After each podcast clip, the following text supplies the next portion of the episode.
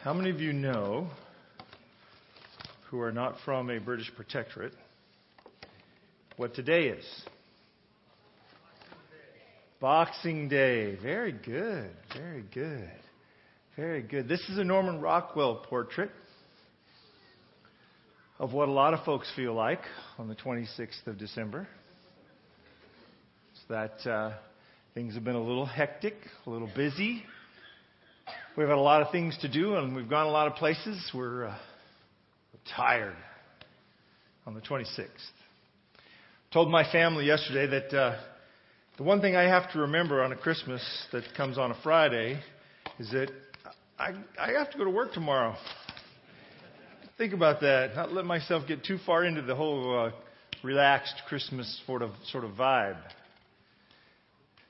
This is what Boxing Day looked like in uh, England last year on one of the main streets. Boxing Day is a uh, is like Black Friday for a lot of folks. All the stores have big sales. And just like here on Black Friday, people stand in line outside the stores and rush in when the doors open and you know, this is the one day of the year when you can buy that 50 inch television for $2. But there's one left in the whole world, and you're going to try to get it.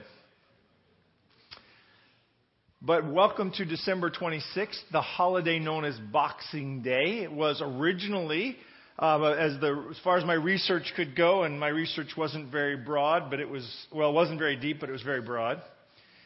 Um, it goes back and precedes the 1700s, the 1600s, I should say at which time what, what it seems to have formed around was the idea that if you were servants in someone's home, you got the 26th off.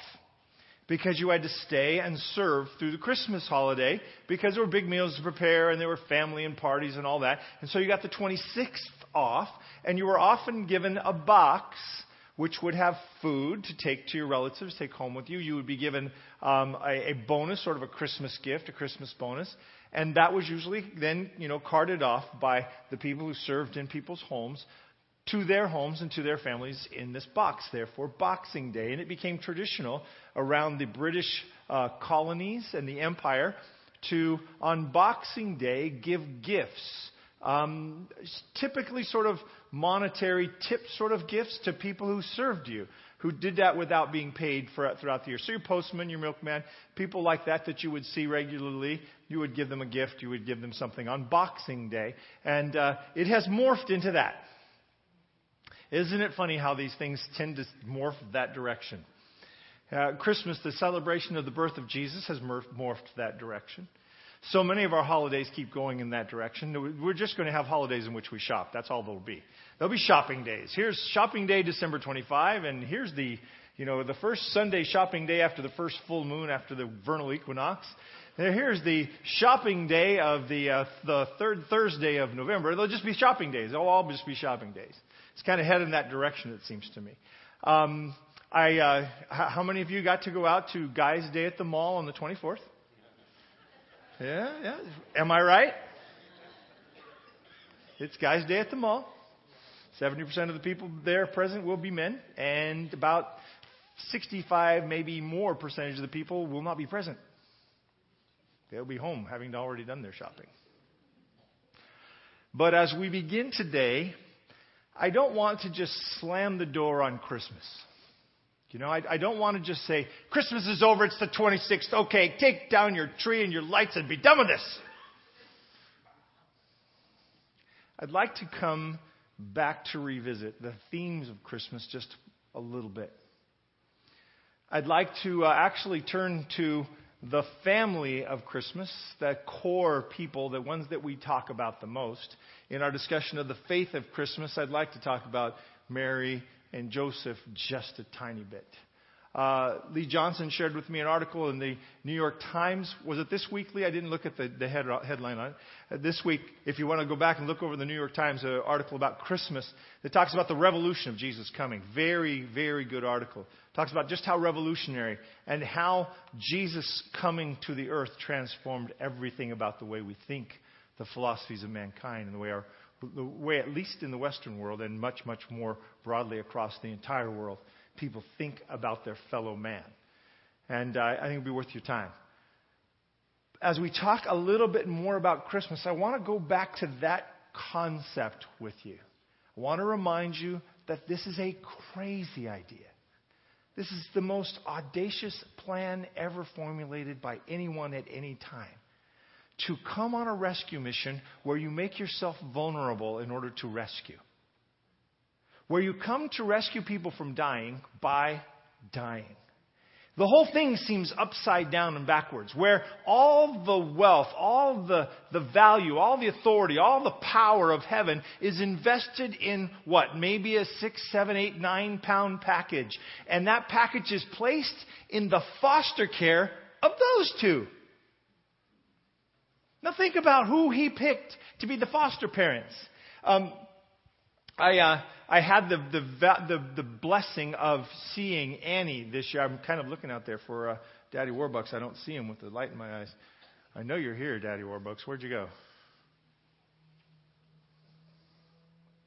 He's hiding. He just took his grandson in his hands, and now he won't stand up. Daddy Warbucks, would you please stand?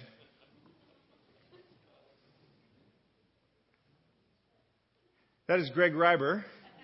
And his grandson, Walter. Greg Reiber played Daddy Warbucks in the Annie uh, play that, uh, that Pine Hills did this year. I don't know if you know the story of Annie, but Annie's a little orphan girl who is taken into this wealthy person's home just for the holidays, just for a little bit of a celebration. And she ends up getting to choose this as her permanent home. She's given the opportunity to choose these people, this man, and this home as her permanent home. This is a, a, wealthy family, a wealthy home. She'll have everything she ever needs. If you think about picking your adoptive parents, your, your foster parents, your adoptive family, if you think about that, wouldn't you do what Annie did?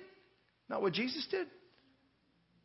Wouldn't you be looking for somebody who could take care of you in style for the rest of your life? If you could pick from everybody in the universe you know, wouldn't you want to kind of, you know, you would want good people, good morals, good values. You'd want people that are solid, members of the community. You would want, want, want excellent hearted people who wouldn't beat their children. You'd be looking for somebody with a kind, kind streak. You know, you would like, like someone, but wouldn't you pick somebody who had a couple of bucks in their pocket? See, you're not willing to admit it, but I bet you all would. I saw like two people nod their heads. Yeah, I would do that. The rest of you were like, I'm not saying that. I'm not admitting to that. No way. When it came time for God to place the greatest gift that was ever given to mankind in the care of a couple of human beings, he picked these folks Mary and Joseph. He picked a cave to be born in. A cave. A cave that was not just an ordinary cave, even. It, it, was, it was a cave with animals in it. It was a cave where the animals ate and did the other things that animals do. He didn't pick a nice house, even. He didn't even pick a warm spot to arrive in. A drafty little cave full of animals. When it came time to pick a bassinet, he picked a manger. A manger has become in our minds this sort of quaint, beautiful little thing, you know. Oh, it's a manger. No, it's a feeding trough. He decided that his bassinet, first bassinet would be a feeding trough. Now, think about Mary and Joseph. You know, when you pull into Bethlehem and you find there's no room for you, right? The Bible says there was no room in the inn for them, right? You find there's no room for you. Did Mary turn to Joseph and say, I told you we should have left sooner?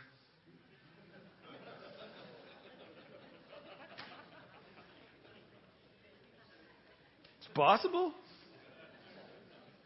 Would you have written it down if you were writing the story of Jesus? Yeah, see, yeah, Mary, Mary was telling the story to Luke later. She said, yeah, I told him we should have come earlier. I kept telling him we're going to be late. There's not going to be any place for us to go. And we didn't get there on time. And sure enough, I had the baby in a barn. And Luke said, okay, strike that one from the notes.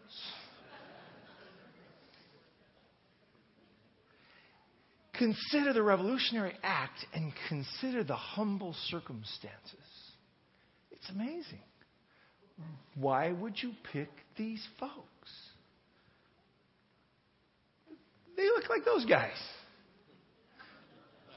We've kind of reviewed the, the, the whole troop, right? Zacharias and Elizabeth, too old to have children. What do they do? They have children. Bruce and Elizabeth, we'd like to talk to you. Ready? Shepherds. We talked about them. There were lists of jobs you didn't want your kid to have. And who's always on the list? Shepherd. Shepherds, they're outcasts. Nobody trusts them. You're not even supposed to be willing to buy stuff from them because they're probably stolen. These are the guys who are dealing in stolen sheep. Simeon, by his own confession, just waiting to die. I'm gonna, I want to see the Messiah before I die and then I'm ready. And what does he say after he sees the Messiah? It's glorious. It's wonderful. This, in, this encounter between the baby Jesus and Simeon, his lofty words. And then when he finishes, he says, Okay, I'm ready to die now. I'm good. Punch my ticket. I'm done. Anna, I've noticed the translators of the Bible changed a little bit with Anna. Uh, Anna is seven years from her, from her marriage, from her initial marriage, her husband dies. And then some translators write and lived 84 years beyond that, which we did the math last time. Which she's over 100 years old, if that's true. Or they, some of them will say, and she was now 84. Well, depends on how you read the Greek. Either way, Anna is an elderly woman. She's a member of the tribe of Asher which is supposedly not even in existence. Most of the tribe, most of her tribe was taken off by the Assyrians and hauled off into, into a foreign land to be, to be just disappear. She's this tiny little old bit of the remnant of the tribe of Asher. She's in the story. Why did he pick any of them? All the underdogs. You know what's great about this story? Is it invites you and I to believe we could be part of the story. Isn't that what it's about?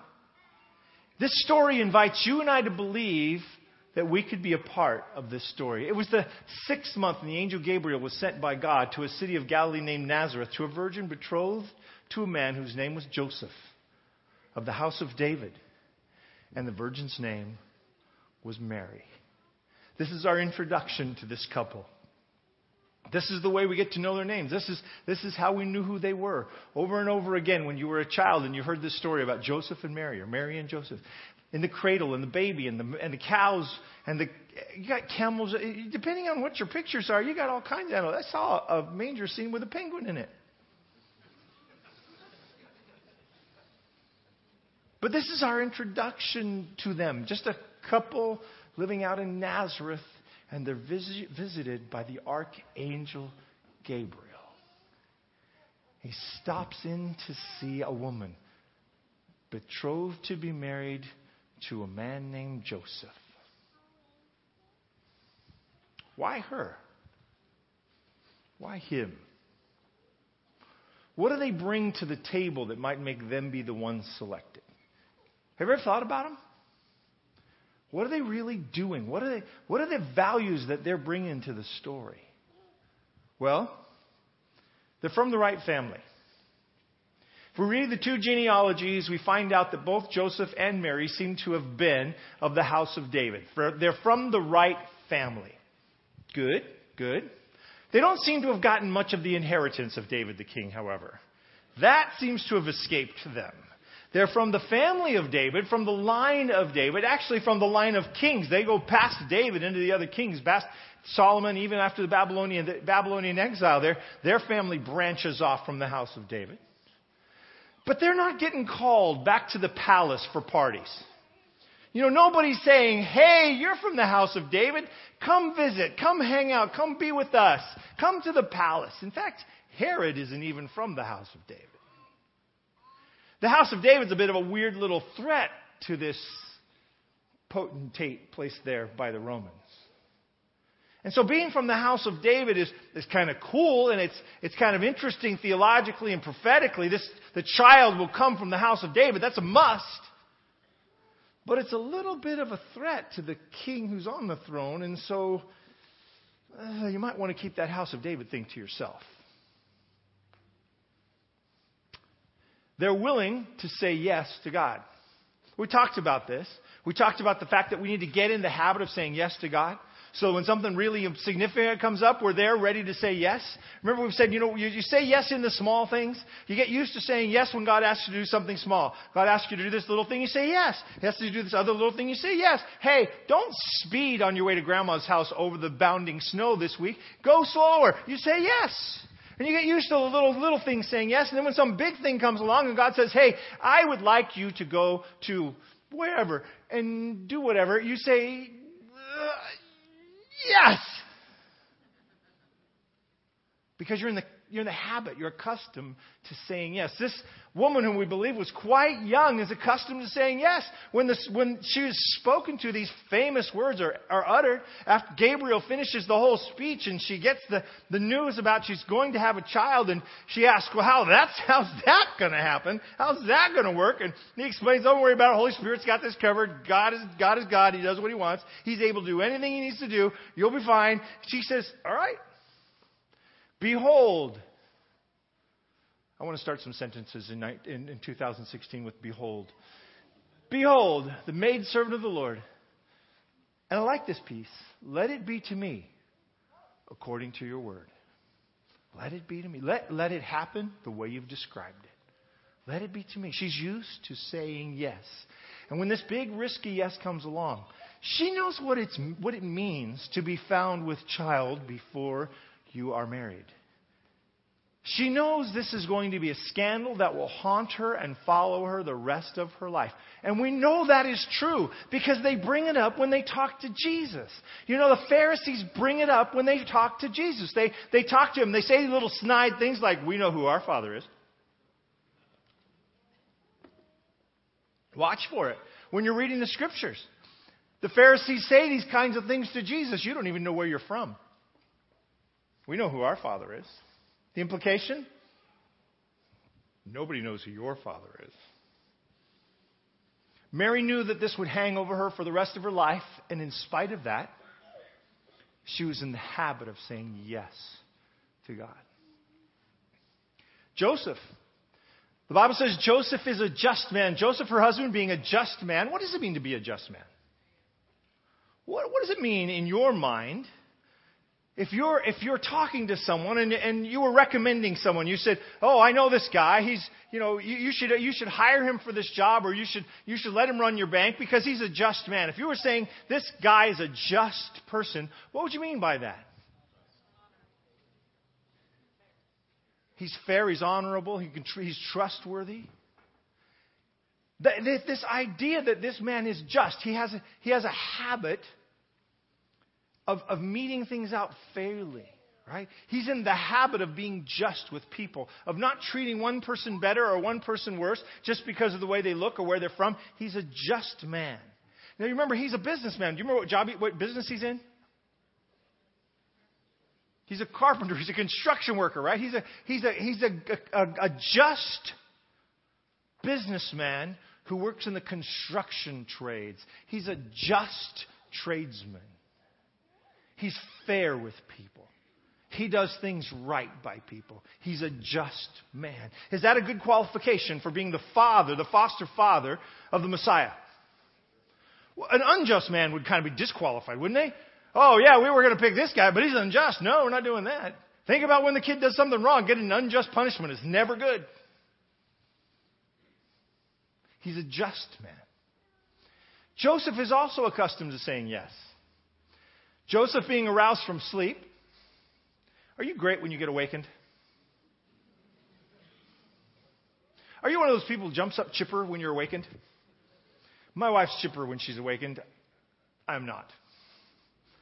Early in the morning, somebody comes in and wakes her up four or five in the morning. She thinks that's a good thing because now she's got an early start on the day before everybody else, you know, kind of can get up and get around. To me, that's like, leave me alone. Let me go back to sleep.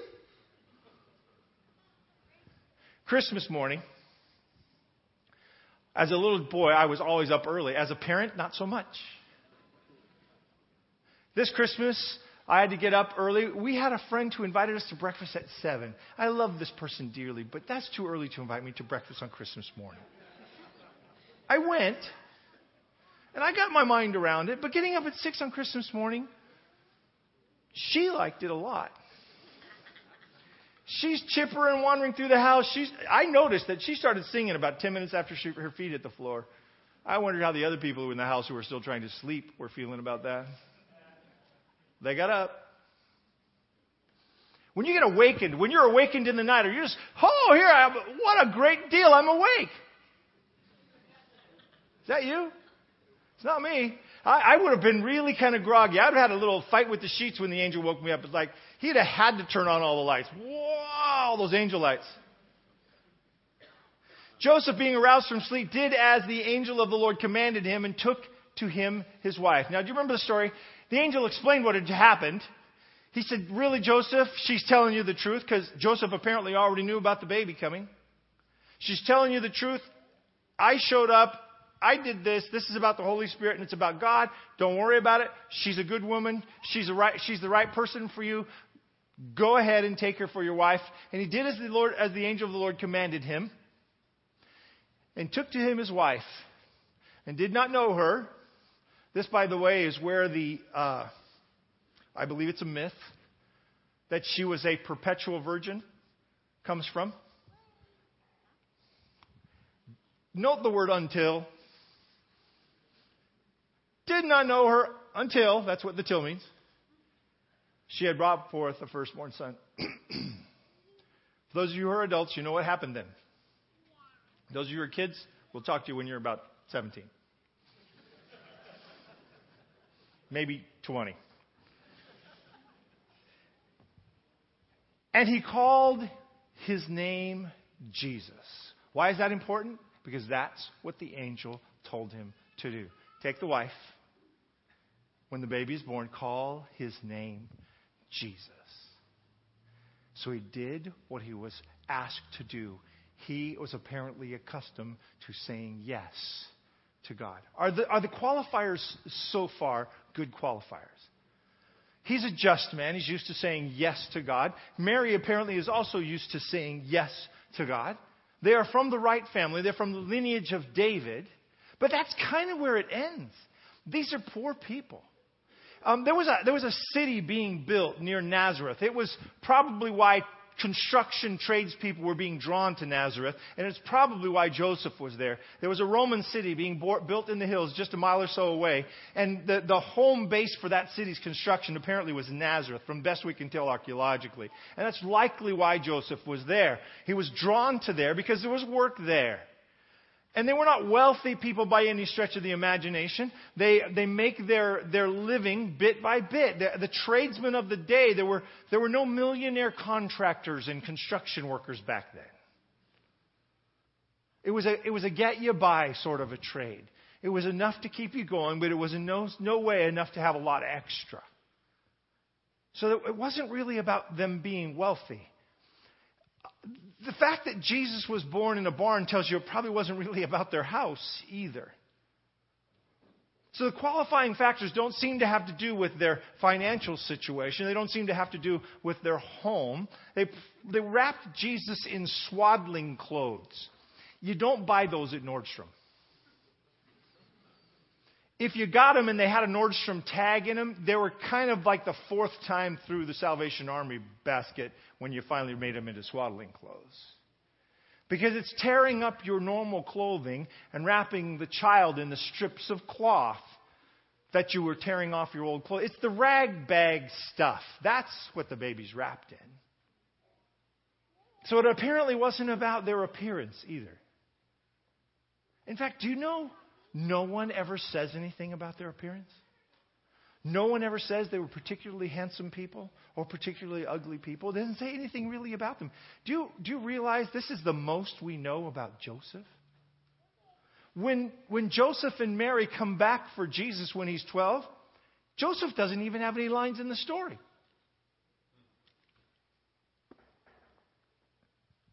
We know so little about these foster parents of Jesus. But do we know enough?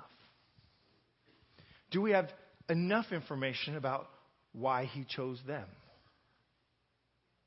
I think we do.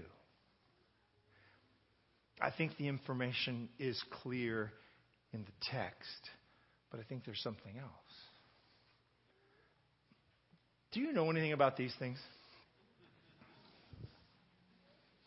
Have you ever stood in front of those distorted funhouse mirror things?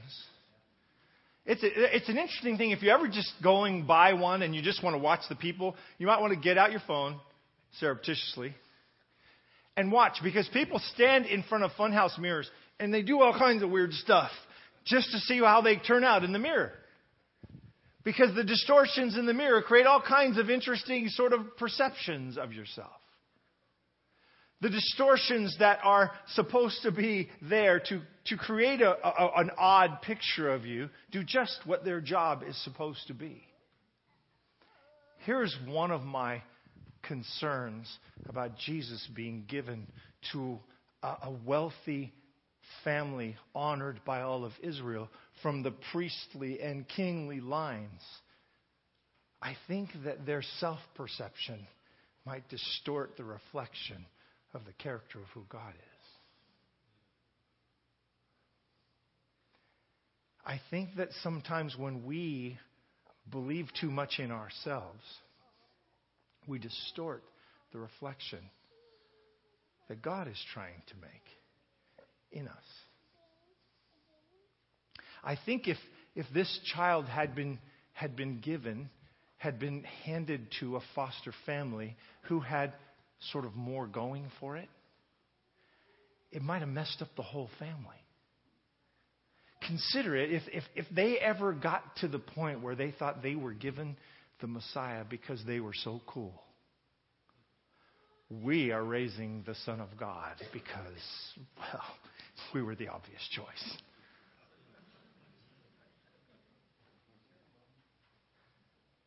Can you imagine how that would distort the entire image of what was being done? If anybody in the story thought they were there because they were the obvious choice, then what would be the call of faith on that family? You see, for Mary and Joseph, this is an intense call of faith. This is Mary, yes, this is, this is going to put a cloud over you for the rest of your life, but say yes. And she did. Joseph, I know this is going to put a burden on you and it's going to put a cloud over you because everybody's going to believe either that's your baby or you don't actually know whose baby it is, which may be worse. And oh, by the way, your guys are going to go back to Nazareth to live. If they in any way thought that they were chosen because they were the obvious choice, it distorts everything. Do you ever think that it might be true of us? That the reason God can't call some of us to some high authority in the world or some high authority in leadership or some high authority in church is because we might believe we belong there? It may, in fact, be a disqualifying factor to believe we belong there.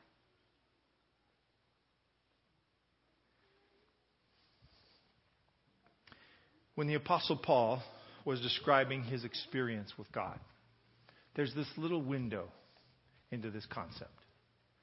He says that I was given a thorn in my flesh. He said it was given to me so that I would not become too high and mighty, too, uh, too full of myself. I think Paul understood himself, and he understood that he might actually do that. That I might become just too, too cocky about having been given such blessings. And he said to me, this is what the angel said, after he'd prayed the third time, Paul had prayed for a lot of people and they were healed. Paul had done a lot of wonderful things for others. Now he's praying for himself and he prays three times and he said to me, the angel, my grace is sufficient for you, or um, God, my, my grace is sufficient for you. My strength is made perfect how? In weakness. My strength is made perfect in weakness. I choose the underdogs because the underdogs don't expect to be on the team. I pick the underdogs because they know they don't belong on the team. I choose the underdogs because they know they're not getting by on their own strength. I choose the underdogs because they're going to pray. They're going to cry out to me. They're going to seek me for help. They're the ones who are going to lean heavily into me and I can lead them. I choose the underdogs because they'll follow. My strength is made perfect in weakness. Paul says, Therefore, most gladly I will rather boast in my infirmities, that the power of Christ may rest upon me. For when I am weak, then I am strong. For when I am weak, then I am strong. A minor player from a big city down on the end of the Tigris and Euphrates and gets a call from God one day. He says, Abe, I'd like you to go somewhere. Abe says, Where are we going? And God says, I'll show you when you get there. And Abe says, Okay.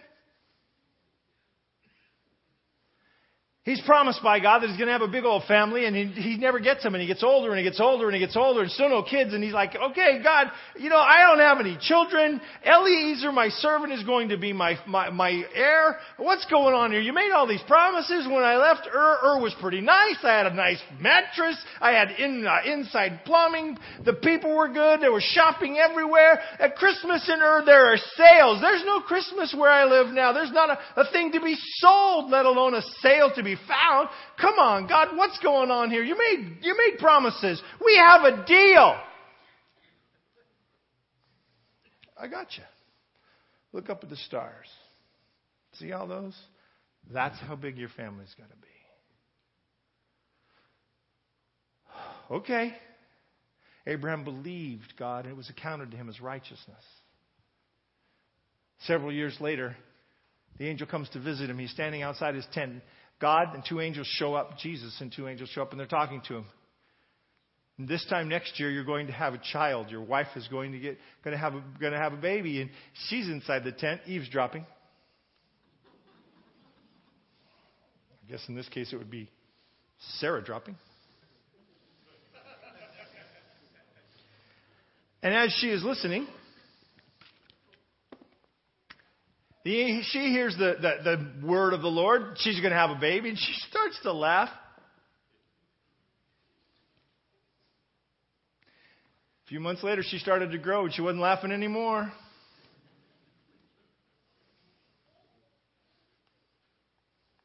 And this is the case over and over again. With Jacob, he becomes Israel. With Joseph, the, the, the son cast aside by his own brothers who once humbled becomes the leader of the nation of Egypt. With Moses, who is, is floated down the river to, be, to escape being killed and hauled off into Pharaoh's family, where he becomes a big deal. And becomes such a big deal, God has to let him herd sheep for 40 years to get the big deal out of his own head. And it happens again and again and again and again, and it happened to you and it happened to me. God chooses the underdog because his power is made perfect in weakness. Why them? Exactly. Because if the world said, obviously them, we'd be in the wrong story. And we wouldn't ever find ourselves in it. If the world said, of course them, if we looked at them and said, they're the obvious pick here, you and I would never be able to find ourselves in the story. What's the story cover? Oh, it covers um, an unwed teenage mom. It covers a tradesman whose wife has died and he's about to get remarried, who finds out his heart is broken by her. It covers an old prophet who is hanging around waiting to see the Messiah, and then he's ready to die. It covers the last remaining tiny little bit of a tribe most people have forgotten, who's now probably a hundred years old. It covers some people who are doing the wrong job They were trained by their parents. They happened into it. They couldn't find anything else, but whatever it is, they're doing the wrong job, and the society looks down their nose at those guys. The reason this story is so full of underdogs, the reason it's so full of people who we could basically all write off as being members of this team, is because these people were willing, available, and not thinking they should be in the story. And they're great pictures of who we are and where we find ourselves. These are us. And when finally the only wealthy guys in the story show up, there's only one group of high class people who show up, the, the upper crust of society. They do finally show up.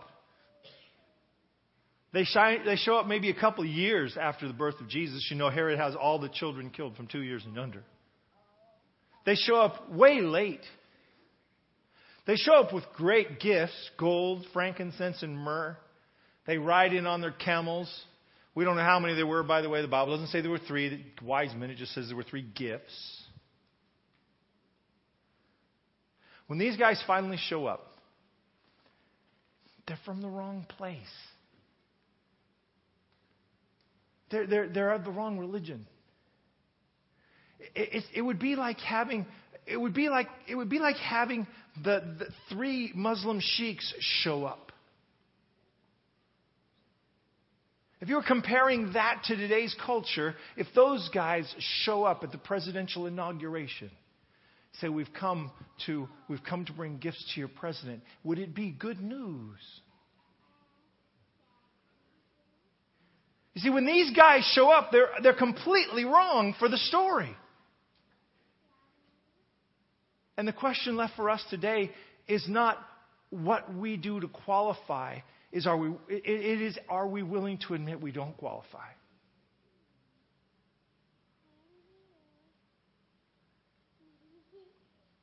God has faith in us. No matter how messed up our story looks, God has faith in us. And as we took from Rabbi Sacks last week, the crux of our spiritual experience is will we have faith in a God who has faith in us. Let's pray.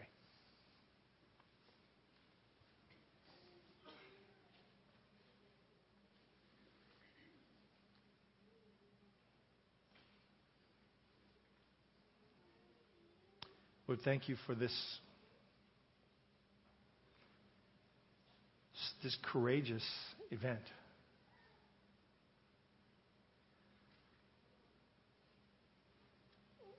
For your willingness to step into our time and our history.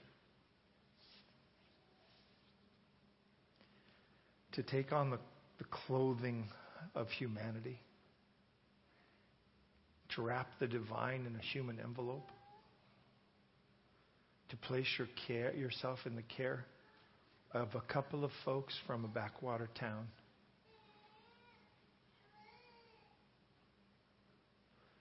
for making it so clear to all of us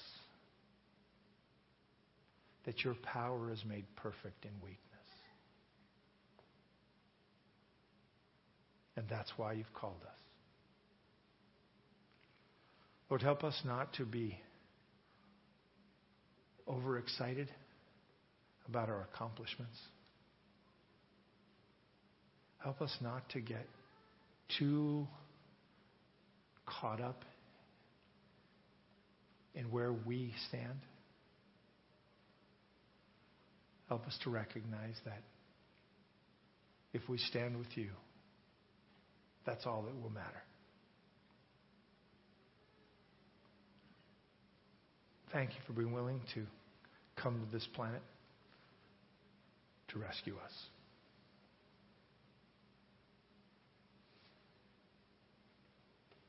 We look forward to the day when you come again and make this rescue complete. In Jesus' name, amen.